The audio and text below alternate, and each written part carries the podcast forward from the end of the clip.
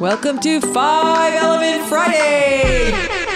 You get an element, and you get an element, and you get an element, and you get an element, and you get an element. Everybody gets an element. It's all five elements. And it's Friday. Welcome back to Five Element Fridays. My name is Jay, and I have Lita Herman here with me today in the studio. Lita, today, today we're continuing our conversation on relationships between the five elements, and in particular, we're still talking about the nourishing cycle of the five elements. The nourishing cycle is all about relationships that feed each other, that nourish each other, that kind of get along with each other. Get along. And this week we're talking about earth and metal.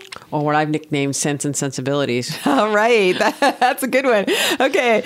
So the earth's sensibilities, they are very sensitive to everyone's emotions and metal. Wait, I'm going to change that. Sensitive and sensibilities. sensitive and sensibilities. There you go. Go ahead. Sorry about that. And metal is about senses. See?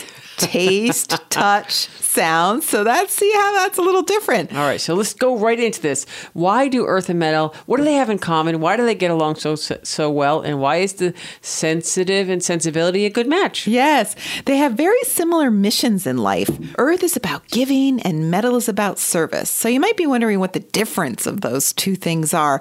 You know, giving is you create something that you can like hand over as a gift, and metal is about showing up and doing doing something for someone.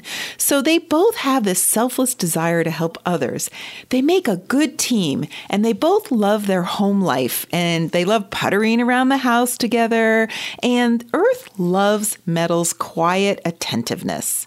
Metal's presence is very soothing to have around, like a safety net. And Metal makes Earth feel rock solid. Oh, I knew you were coming in with that one. Rock solid. And I think the metal energy, the metal people out there, they love to do projects. And who better to do projects with or for than for Earth? Earth love that they can ask metals to do a project for them and they'll do it. They're in service. They will do it. It might take a while but they yes. will do it. Okay. Yes. And that makes the earth feel special. And also, I think the metals protect the earth. Yes. And for metals, earths have so much to give. Earths take care of so many things you know, they'll do all the cooking and cleaning around the house and, you know, they'll follow up on business matters if they're coworkers. I mean, most importantly, Earths handle all the social communications in a partnership, which is a huge relief for metals. And there is a solidity to Earths that help metals feel safe and at home. So Earths make metals feel strong. Yeah, I think that's a good match. But I think sometimes Earth and metals can clash. There goes my little pun, right? Yes. Got some rock solid, we got clash. Earth likes to have the harvest and the bounty and give it all away, feel abundant and prosperous. And metal likes to conserve and save and cherish mo- what's most important to them. This is a fundamental difference, and it can definitely present some challenges. And when there's romance with Earth and metal, Earth's sensuality and metal's focus on the physical senses blend wonderfully together.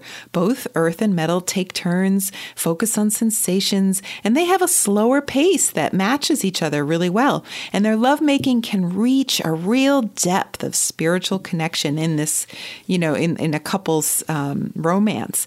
Earth, with their understanding and caring, feeling into the other person's preferences, and metal with their cosmic pure connection of unconditional love. Yeah, and I think male can be more exper- a little bit more experimental with their sexual desires than the earth, perhaps. So metal, they may really want to explore lots of different scenarios and try new things, whereas earth might be more focused on emotions and feelings. And earth is not really into the actual sexual experience alone. They want to please their lover in a simple yet skilled way.